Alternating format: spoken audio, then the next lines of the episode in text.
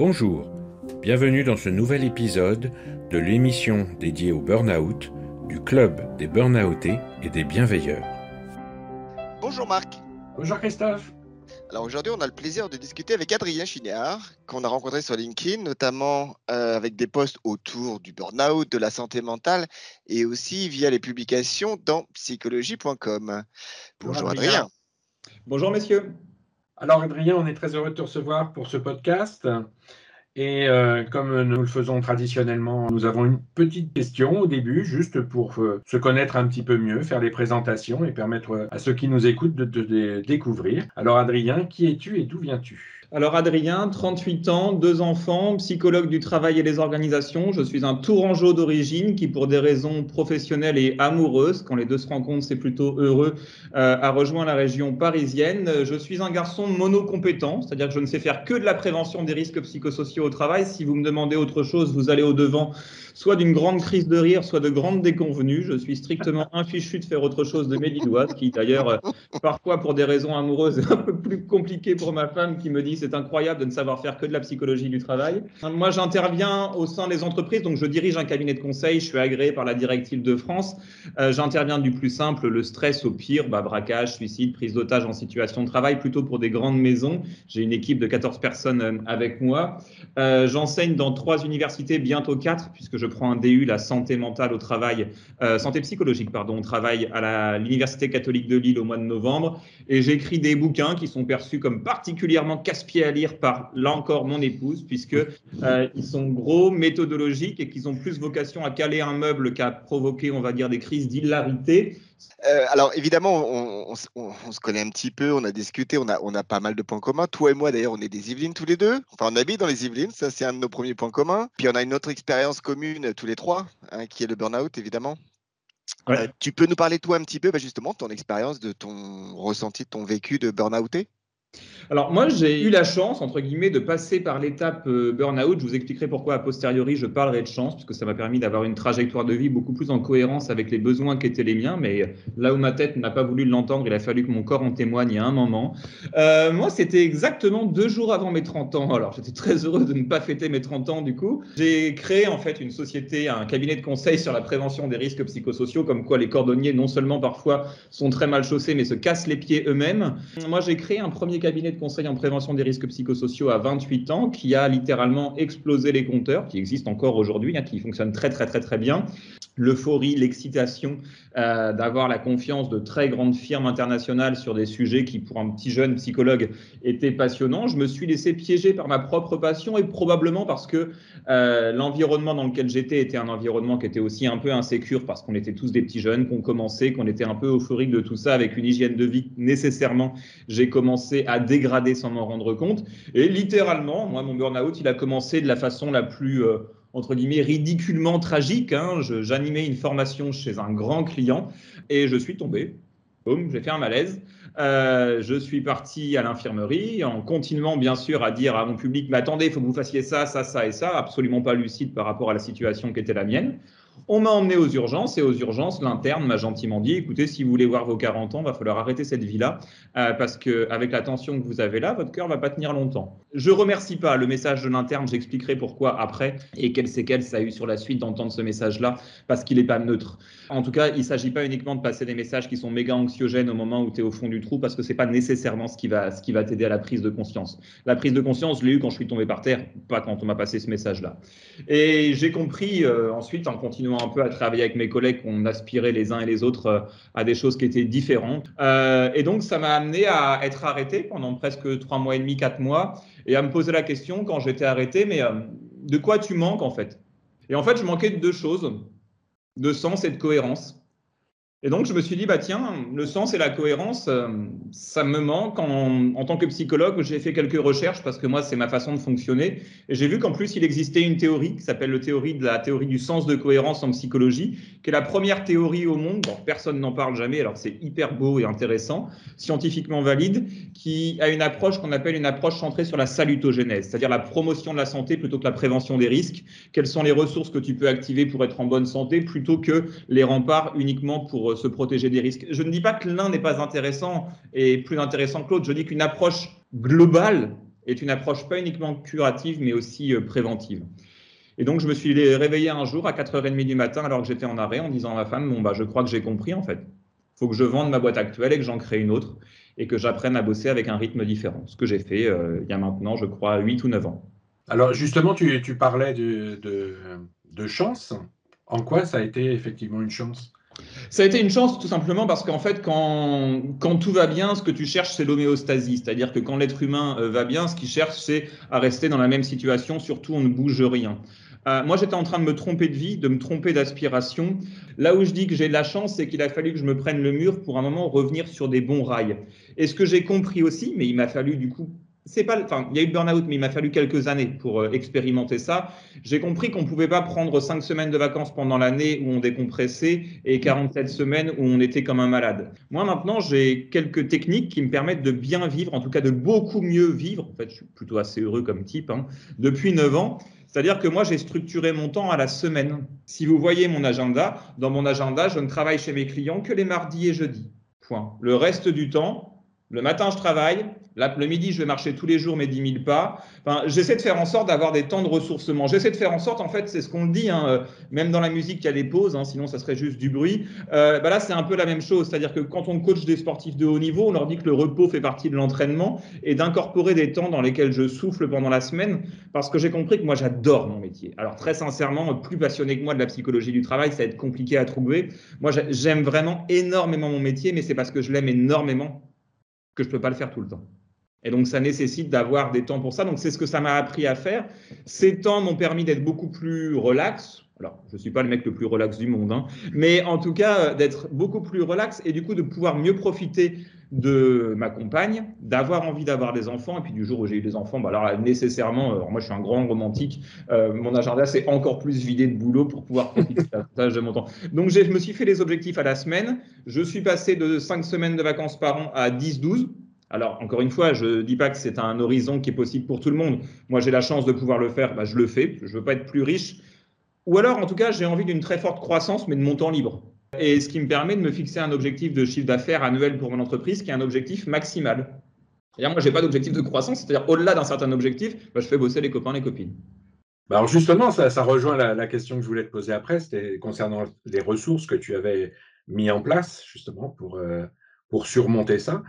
Euh, alors, il y a une question qui me vient tout de suite. Bon, elle est un, petit peu humoristique, mais est-ce que toi, en tant que psychologue, tu as fait appel à un psychologue?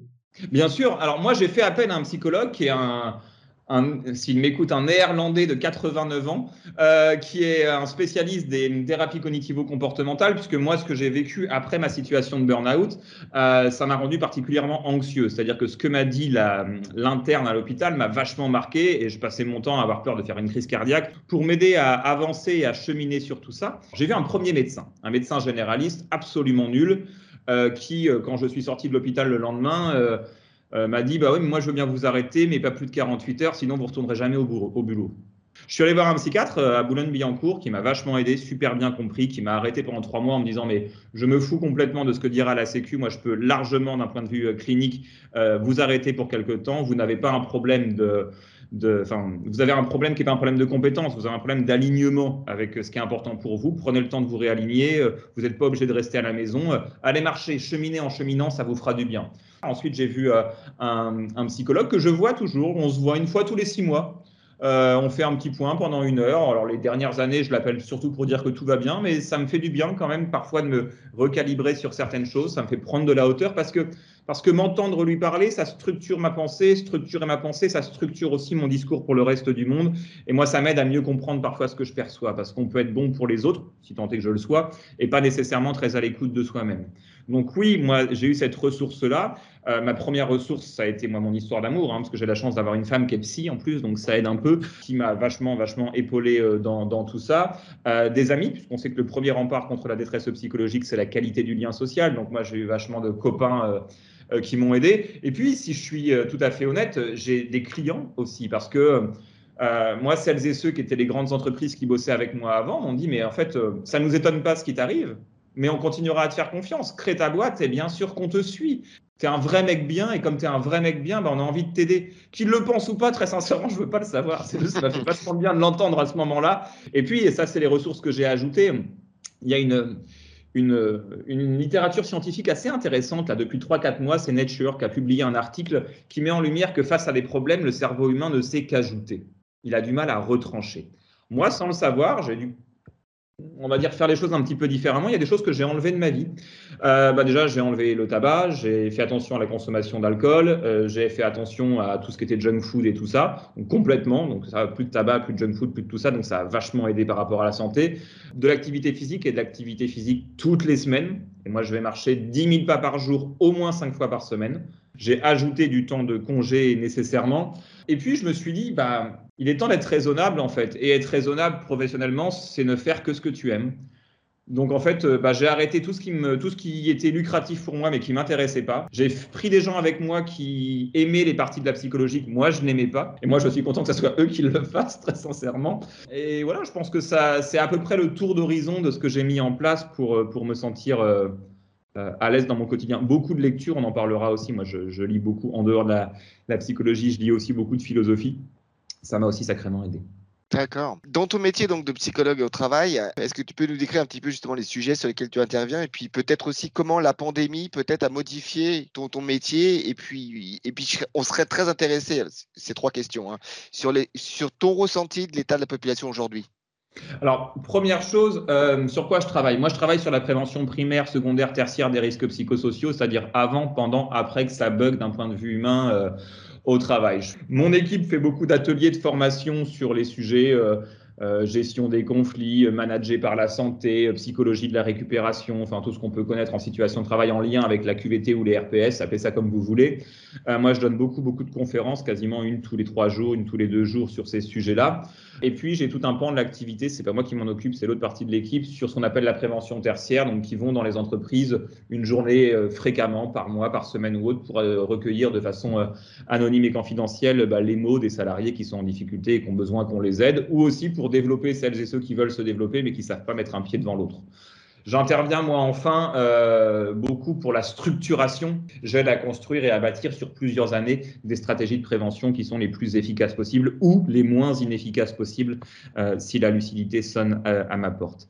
Ça, c'était la première question. La deuxième question que tu posais, c'est on en est où aujourd'hui par rapport à la population et de quelle manière ça a fait évoluer mon activité? Ah bah, Moi, c'est clair, ça, quasiment, je fais quasiment le double du chiffre d'affaires il y a deux ans.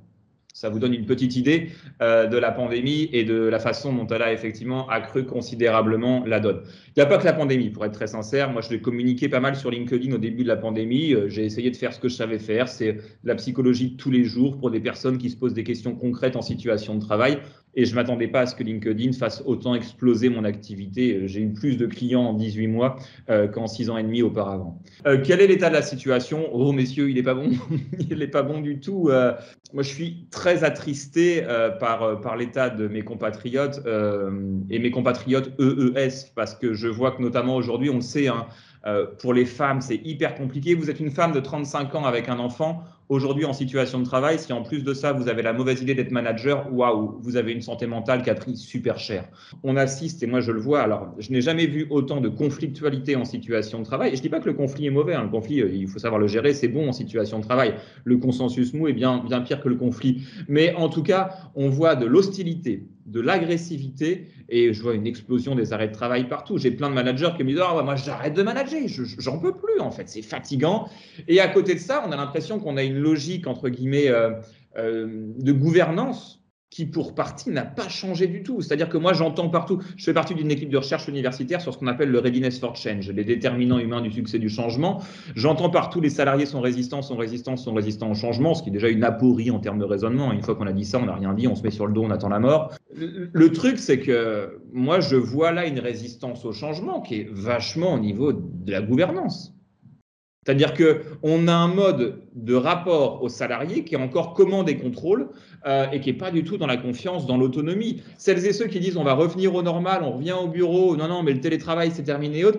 Mais je, crois que les uns et les autres ont, des difficultés à sortir de leur schéma de représentation de ce qu'est le salarié idéal. On est encore dans l'homo economicus, on est encore dans le Taylor. La bonne nouvelle, c'est que moi, je vois chez mes clients, celles et ceux dans les CODIR ou les COMEX qui ont craqué leurs idées et qui sont en train de cheminer, Mais alors eux, ils sont en train de prendre des longueurs d'avance de malades sur la concurrence. Et ce qui fera demain, on va dire, le différentiel entre celles et ceux qui créent de la valeur et celles et ceux qui en détruisent, c'est la faculté qu'on aura à craquer ces modes de gouvernance méga, entre guillemets, euh, old school, quoi. Ce que je trouve aussi intéressant, c'est que certaines le font avec un peu plus de sincérité. Parce que, par exemple, on me dit, bah oui, on va profiter de la crise, les gens sont davantage, euh, enfin de la pandémie, les gens sont davantage en télétravail, du coup, on va passer au flex office. Ce qu'on sait, c'est que le flex office, d'un point de vue de la santé physique, mentale et de la coopération, ce qui est censé casser les silos, en fait, casse les collectifs. Je je suis pas sûr qu'on a vachement gagné. Hein. Au contraire, ça le détériore. Mais je vois quand même des clients qui disent Mais nous, on ne le fait pas pour la QVT, en fait. On le fait parce que ça nous fait économiser du pognon, parce qu'on avait des très très grands locaux en Ile-de-France, mais on l'a dit aux salariés. Ah, mais ça peut paraître d'un cynisme fou, mais moi, je préfère ça. J'aime bien cette phrase de Lucrèce qui disait Vaut mieux une vraie tristesse qu'une fausse joie. Vaut mieux dire aux salariés Écoutez, les loulous, là, on n'en peut plus de payer un immeuble à Châtillon qui nous coûte une blinde. Alors, effectivement, vous serez tous en flex office. En contrepartie de ça, on négocie un vrai accord de télétravail avec nos IRP, parce que c'est dans le dialogue social qu'on sortira de tout ça. Et moi, je vois les entreprises dans lesquelles euh, c'est ça le message. Les uns les autres disent on n'est pas forcément pro le flex office, mais force est de constater qu'on nous a pas pris pour des jambons.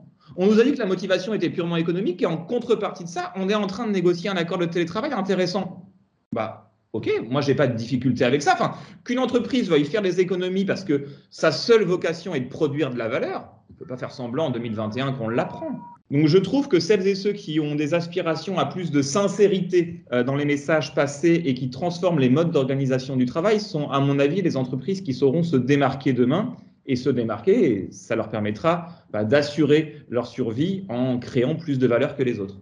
Comment ta propre expérience de burn-out justement t'aide dans ton travail ou à modifier ta façon d'aborder euh, ces thématiques-là? Bah, le, ce qu'on me dit souvent quand j'en parle, on me dit, euh, on a l'impression qu'il y a pas mal de sensibilité. Enfin, c'est-à-dire que vous en parlez pas uniquement comme un ingénieur. Euh, J'ai rien contre les ingénieurs, hein, j'en connais des très très bien. Euh, mais euh, l'idée, c'est de dire que hum, il y a un aspect qui n'est pas uniquement rationnel. C'est-à-dire que si le burn-out, c'est se consumer de l'intérieur, si vous voulez, moi j'ai encore le goût de la cendre au bout de la langue. Euh, et nécessairement, c'est quelque chose qui se sent quand tu en parles. Euh, et j'ai une appréhension qui est une appréhension sensible du, sujet. Euh, je, connais ma Slack, je connais le MBI, je connais comme tous les professionnels de mon métier les critères diagnostiques et tout ça. Les diagnostics différentiels, c'est pas ça le sujet. Mon expérience de burn-outé, elle me permet, un, mois d'y être plus sensible, mais aussi de voir dans mes interventions celles et ceux qui sont en train de passer du burn-in au burn-out. Et le fait d'avoir, entre guillemets, un jour été brûlé, euh, ça t'amène non pas à vivre la douleur de la brûlure longtemps, mais en tout cas à avoir une cicatrice qui, quand tu la regardes, te rappelle de là où tu viens et au fait qu'il faut être vigilant et que c'est une vigilance de chaque instant. Avec une difficulté, on digresse un peu, mais c'est qu'à chaque fois que tu regardes la, à chaque fois que tu te ressens fatigué, pour parler sans image, tu as toujours cette question de est-ce que je suis fatigué ou est-ce que je suis en train de redescendre? Et moi, c'est ce qui m'a beaucoup aidé en faisant de la psychologie et en étant psychologue et en lisant sur le sujet, c'est de voir ce qu'on a, enfin, c'est de pratiquer ce qu'on appelle de la diffusion cognitive. En gros, on a tous les uns les autres un langage interne et on a notre, en fait, c'est notre pensée qui nous parle, la petite voix qui nous parle, on se parle à nous-mêmes qu'on ne peut pas faire cesser. C'est normal d'avoir un langage interne incessant ce qui est difficile à vivre, c'est que le langage interne, pour nous tous, il n'est pas uniquement incessant, il est parfois maltraitant. Euh, pour des raisons qu'on peut assez facilement expliquer, euh, l'être humain a besoin d'appartenir à un groupe pour survivre, parce qu'appartenir à un groupe, c'est plus facile, plus facile de chasser un mammouth si t'es 5, c'est plus facile de te protéger contre un tigre à dents de sabre quand t'es 5. Bon, il y en a un peu moins en ce moment à Paris, mais ça arrive de temps en temps. Mais il y a moins de tigres à dents de sabre, mais tu as aussi plus de burn-out, plus de chômage, plus de PSE, plus de situations qui sont des situations compliquées. Et puis, dernière raison pour laquelle c'est cool d'être en groupe, bah, je ne veux pas non plus euh, euh, choquer les oreilles chastes de nos auditeurs, mais c'est plus facile d'être en groupe, on va dire, pour se reproduire. Tout seul, c'est un peu compliqué. Donc, pour la survie de l'espèce, on a besoin d'appartenir à un groupe. Et comme on a besoin d'appartenir à un groupe, ce qui nous fait le plus flipper, c'est d'être exclu du groupe. Et donc, pour pas être exclu du groupe, la petite voix interne passe son temps à nous poser des questions qui visent à nous maintenir dans le groupe. Est-ce que tu as été assez bon, assez fort, bossé autant que les autres? Tu es sûr que tu as été bon dans ta presse? Est-ce que tu parles assez bien? Rentre ton ventre? Qu'est-ce qui t'est arrivé? On dirait qu'Adrien a mangé Adrien. Enfin, tous ces trucs qui te fait qu'au bout d'un moment, tu te questionnes un petit peu sur les qualités qui sont, qui sont les tiennes. La difficulté qu'on a en tant qu'être humain, c'est qu'on croit que cette petite voix intérieure, elle nous dit le vrai l'instant et l'avenir. On la prend pour quelque chose de vrai, mais c'est une histoire que nous raconte notre cerveau. Pourquoi je digresse comme ça? Pour dire quand on a été un burn-outé à un moment, on a euh, parfois des moments où on est crevé parce que la vie est ainsi faite que tu es crevé, quoi. Euh, mais quand ça redescend, on a parfois l'impression que ça redescend beaucoup plus vite, beaucoup plus profondément et qu'on est en train de prendre un grand risque pour sa santé. Mais non, et c'est important à comprendre pour celles et ceux qui euh, se posent des questions sur le burn-out, c'est qu'on refait jamais deux fois, entre guillemets, le même burn-out. Euh, la plupart du temps, c'est rare qu'on fasse deux burn-out, déjà c'est assez rare dans une vie. Souvent, l'un a été mal diagnostiqué et on le met sous l'angle du burn-out, mais parce qu'en fait, il faut toujours regarder ce qu'on appelle l'équation comportementale en psychologie. L'équation comportementale, c'est six données, six éléments, six data, si vous voulez, qui permettent de comprendre ce qui se passe à un moment chez un être humain. Le problème, c'est comme on a un esprit qui adore l'économie cognitive, c'est-à-dire ne pas beaucoup réfléchir, moi-même le premier, hein, je ne suis pas un garçon malin malin, on va essayer de réduire le champ de la focale pour ne regarder qu'une seule et unique chose et lui donner du sens. Mais c'est un biais. Et c'est pour ça que parfois on se dit, oh là là, j'ai une grosse charge de travail le vendredi, il faut que je finisse à 21h, je vais faire un burn-out. Non, non. Tu seras bien claqué, tu n'auras pas pris soin de ton hygiène de vie, et c'est pas un burn-out que tu vas faire. Donc il y a de deux choses l'une. Il y a permettre au burn-outé de comprendre que la petite voix euh, est anxiogène volontairement, c'est pour vous protéger qu'elle est anxiogène. Comme on dit en Russie, les Russes disent la peur a des grands yeux. La peur a des grands yeux, ça veut dire que quand tu es un peu anxieux à l'idée de retomber un jour, tu vas surestimer le risque ou le danger. C'est la vocation de la peur, c'est de te protéger. Alors c'est sympa de la part de la peur de te protéger, mais très sincèrement, c'est aussi un peu désagréable de te rendre anxieux au quotidien. Donc la peur pourrait faire un petit effort, on est en train de négocier avec elle. Et puis il y a pour toutes celles et ceux qui n'ont pas fait de burn-out, qui nous écoutent, la faculté qu'on va avoir à expliquer ce que c'est ce que ce n'est pas, aussi par respect pour celles et ceux qui en souffrent ou qui en ont souffert. Parce que moi, j'avoue que quand j'entends quelqu'un qui me dit ah, j'ai une grosse semaine, là, je suis en plein burn-out, c'est un abus de langage. C'est pas grave, je comprends ce que ça signifie de la personne, mais je dis attention à qui on dit ça. Parce que pour celui ou celle qui en souffre vraiment, c'est un petit peu dégradant par rapport à l'intensité de la souffrance qui a été la sienne. Très vrai. Et, aujourd'hui, Adrien, euh, quels sont tes projets? Tu disais que tu lisais beaucoup. Est-ce que tu as d'autres euh, d'autres voies vers lesquelles tu veux te lancer? Est-ce que tu as des projets? Tu en es où? Je suis un grand littéraire, moi, enfin un grand, un grand par la passion, hein, pas par les qualités. Euh, et je me suis découvert une vraie passion pour la, là pour le coup, pour la conférence, pour le fait de transmettre euh, la psychologie parce que ça me passionne vraiment.